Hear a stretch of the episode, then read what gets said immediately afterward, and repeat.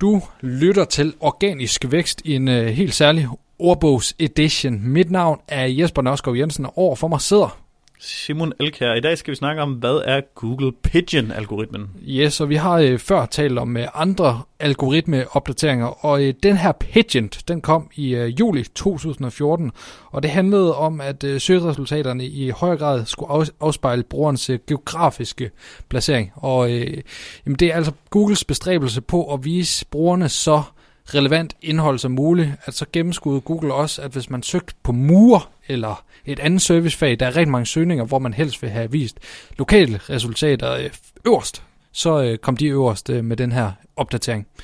Og det er jo noget, man, man, altså rigtig mange brancher kan nyde godt af at arbejde med, det lokale SEO. Det er meget relateret til den her algoritme-opdatering. Den måde, du kan få noget ud af den her update, det er ved at sørge for at huske på din Google My Business profil, at sørge at skrive, hvor du hører til lokalt, og så gør noget af ligesom at tagge din side op med de lokale adresser.